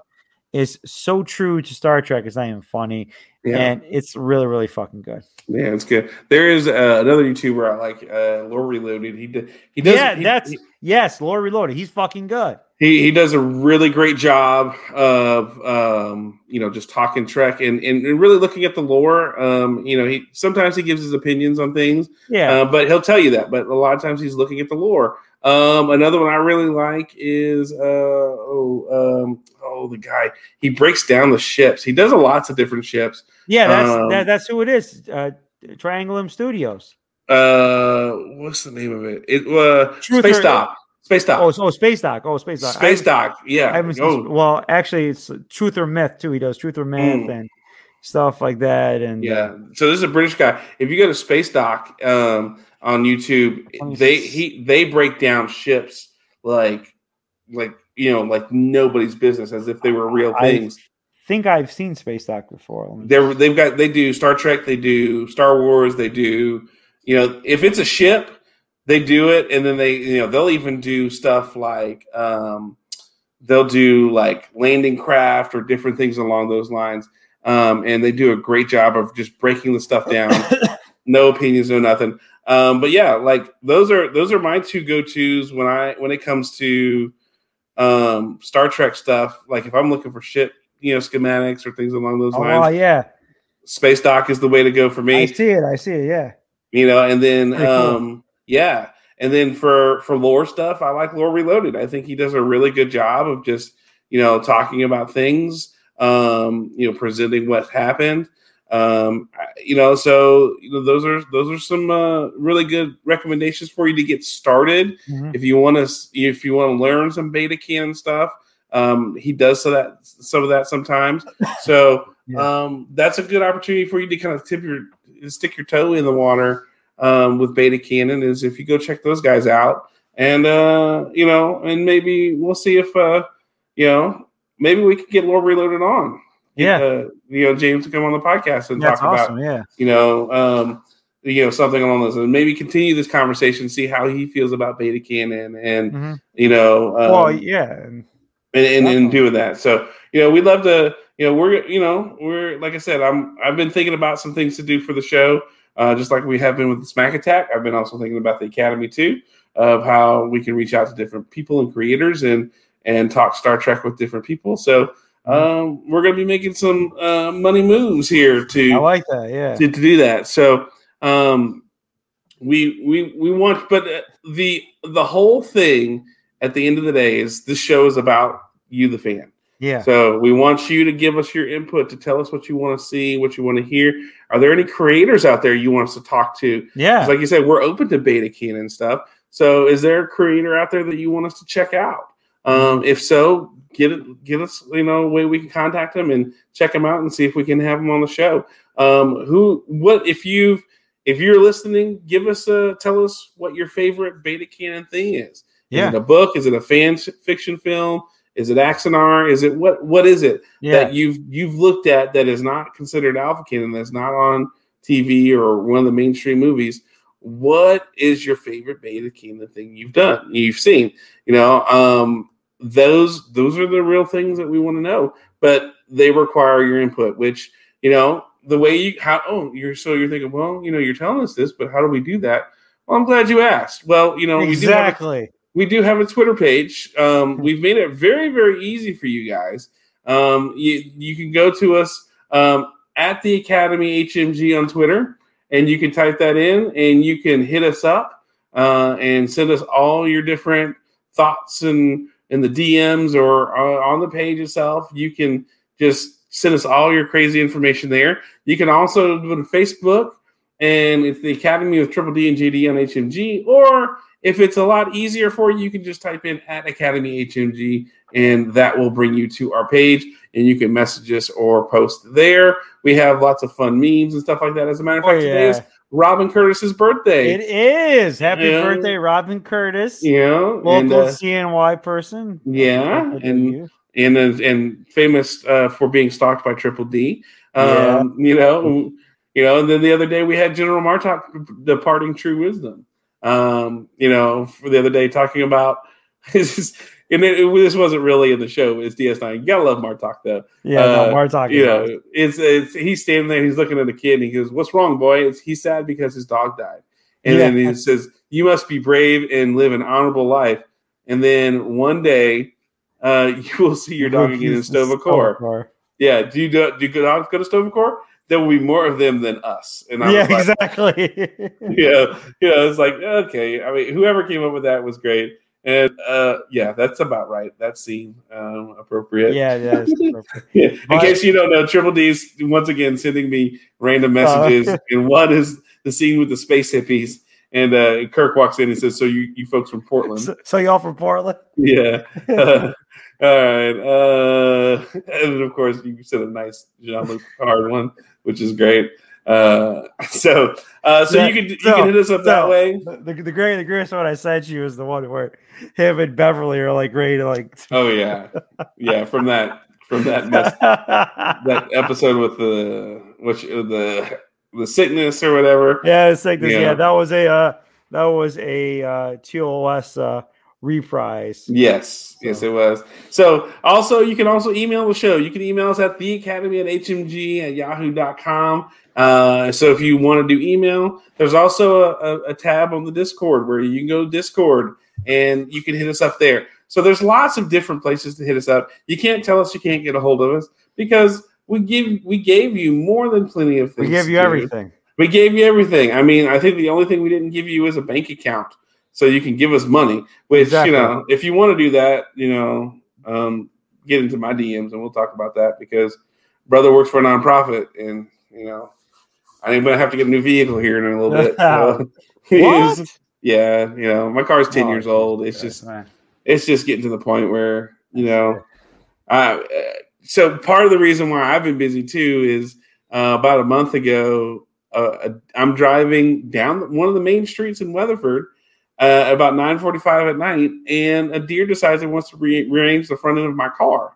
And so I smacked the crap out of this deer going forty, and it's nine forty-five. I'm tired. It was after Mother's Day. I'm ready to just go home. I've been out with my girlfriend, and the whole thing happened. And so I get home. I'm like, screw it. I don't even stop. I just, I just keep going because I'm like, I'm, I'm going to get home. I'll take pictures. Logical. And I said, Logical. I, and, and, and you know, my other thought is if I get, at least I can get to my house. And then if I can't move the car from there, then I'll just, I can get it towed or whatever from the house. I'm at least at my house. So I get to the house and it's, you know, it's, it's, you know, you know, the headlights busted on the driver's side is all hanging off. So I was a few weeks without a car. I mean, I had a rental, but you know, when my car was in the shop and then, getting it all fixed and dealing with all that took a while. And then uh, trying to deal with that and getting that back on. And then that process is just like, yeah, I'm going to need a new car. So I'm either getting a Ford Maverick or a Hyundai Santa Cruz, which are the new compact trucks that are coming out. Oh, nice. Um, so Ford those are the, Maverick, really? Yeah. Yeah. So it's a, they're both considered compact trucks. They, the Santa Cruz is a four foot bed. The Maverick has a four and a half foot bed. Um, you know, they're, I mean, I don't need anything huge. I'm not like trying to like, you know, and they'll fit my budget a lot better than a midsize. Because I was looking at a midsize truck. Listen, um, the, the price of trucks have gone absolutely astronomical. Yeah, literally, literally, it would be cheaper to buy the Enterprise E than to buy a fucking heavy duty diesel truck right now. You aren't, you aren't joking. That's why I was looking at a midsize, and even midsizes yeah. they start at like upper twenties, low thirties. You know, that's yeah. the starting price. Whereas exactly. like this for the Santa Fe. Or Santa Cruz, I'm sorry, has not listed a price, even though it's supposed to be coming out on the market here in June. Mm-hmm. Ford is saying it's not uh, the Maverick's not going to be released till August, but they've already got it to where you can price it and spec it standard. It's going to come standard base model nineteen thousand nine hundred ninety-five dollars for this compact okay. truck. Comes bad. With a hybrid engine, um, forty miles per gallon in the city, thirty-seven to forty miles per gallon in the city, supposedly, or you can get the Uh, turbo aspirated, um, uh, the two point oh four cylinder, yeah, the EcoBoost four cylinder for, um, and and that and you can have that option, which will give you a bigger towing payload, and you know, um, so like I think with that you'll be able to tow something like four thousand pounds, um, towing, and you can put, and it's rated to have, um, fifteen hundred pounds in the back end of that truck. That's Where, that's pretty good. Yeah, which the Santa Cruz, if you get the higher end turbo um, engine for them, because they'll have a naturally aspirated one, um, and you can tow three thousand with that. But if you get the turbo in the Santa Cruz, you can tow five thousand, but you can only put six hundred and sixty pounds in the truck bed. So you know it kind of weighs out. You you tow a little bit more with the Santa mm-hmm. Cruz, but you can put less in your bed. But the other thing is the bed. The four, they both have really neat bed systems where you can do everything. Who um, designed these bed systems? Did Jordi LaForge design these I'm bed systems? I'm telling you.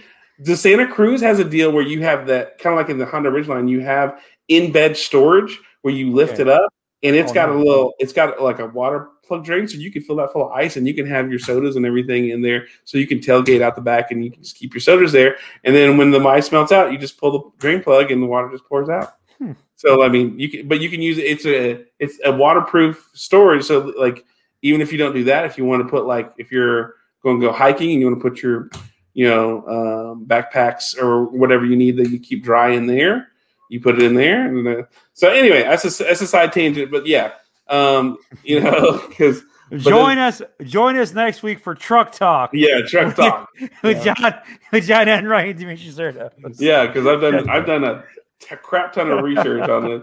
I'll start my own car show all of a sudden. Hey, listen, you know? man. Hey, I know, I, I know, I know a lot about cars. So I know. You know, oh, I mean, you, between yeah. you and me, we probably we could probably talk Star Trek and cars. Like I know we could. Yeah. we could, we could, we could. But but John, we give them almost two fucking hours, man. Holy shit! Yeah, we did it. We talked a lot. We so, did. So, guys, we talked a lot of beta canon. We talked a lot of prime canon. We talked a lot of news. We even talked about uh, compact-sized trucks. Because which truck is John Enright going to buy? Stay tuned, motherfuckers. Yeah, you're going to find out. Because it's going to be epic. But, but John, tell me, where can all the Star Trek fans know where to find the Academy? But if somebody wants to contact you oh. via through the social media, which I consider – the devil, where can they find you? Well, you know, you can always go on Facebook and find me, John Enright. Type in my name, and I'm right there.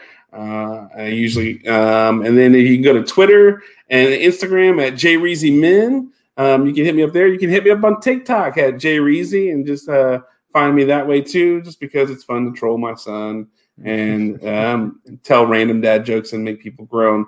Um, so I'm doing what I can to Uh, keep things alive there. Um, you can also, uh, if you need help with mental health or any kind of advocacy, um, uh, such along the lines of um, sexual assault, domestic violence, other things, or just mental health, you need some help with any of those kind of things, you can also hit me up at my work email, john at freedom house p c dot org. I'm not going to talk Star Trek. I'm not going to talk trucks.